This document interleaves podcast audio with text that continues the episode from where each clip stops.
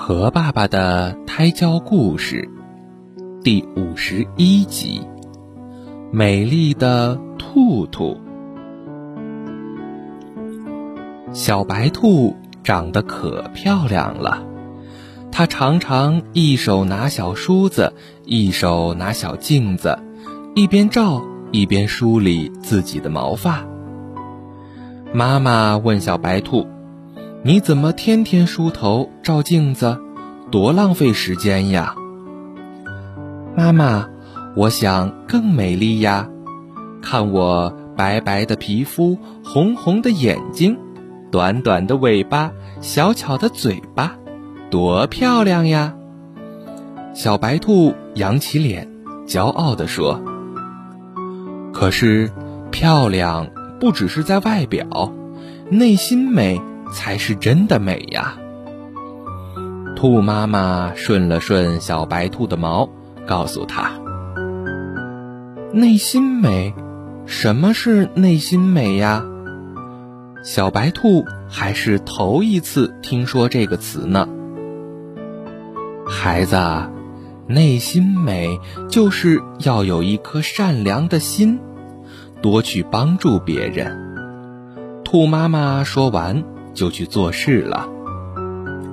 有一天，小白兔在路上碰到了乌龟弟弟，他正背着一些粮食，吃力地往家赶。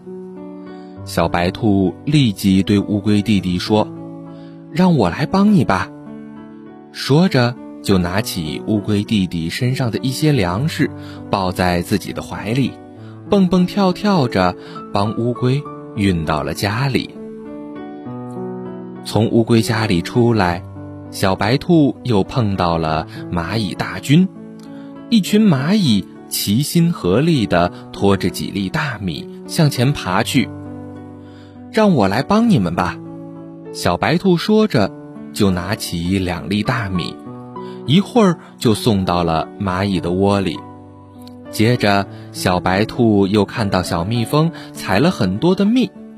累得气喘吁吁的在休息，小白兔又对蜜蜂说：“让我来帮你吧。”于是他又帮着蜜蜂把蜂蜜运回了家。小白兔回到家里，高兴地把自己做的事情告诉了妈妈。妈妈听了很开心。不一会儿，乌龟、蚂蚁、小蜜蜂。都来到了小白兔家里。乌龟带来了一些粮食，蚂蚁带来了一朵小红花，小蜜蜂带来了一些蜂蜜。兔妈妈高兴极了，一个劲儿的对大家表示感谢，而乌龟、蚂蚁、小蜜蜂却齐声说：“我们应该谢谢小白兔。”是他帮助了我们。小白兔听了，虽然还没有吃到小蜜蜂带来的蜂蜜，但心里就如同吃了蜂蜜一样甜。好啦，今天的故事就到这里啦，宝贝，晚安。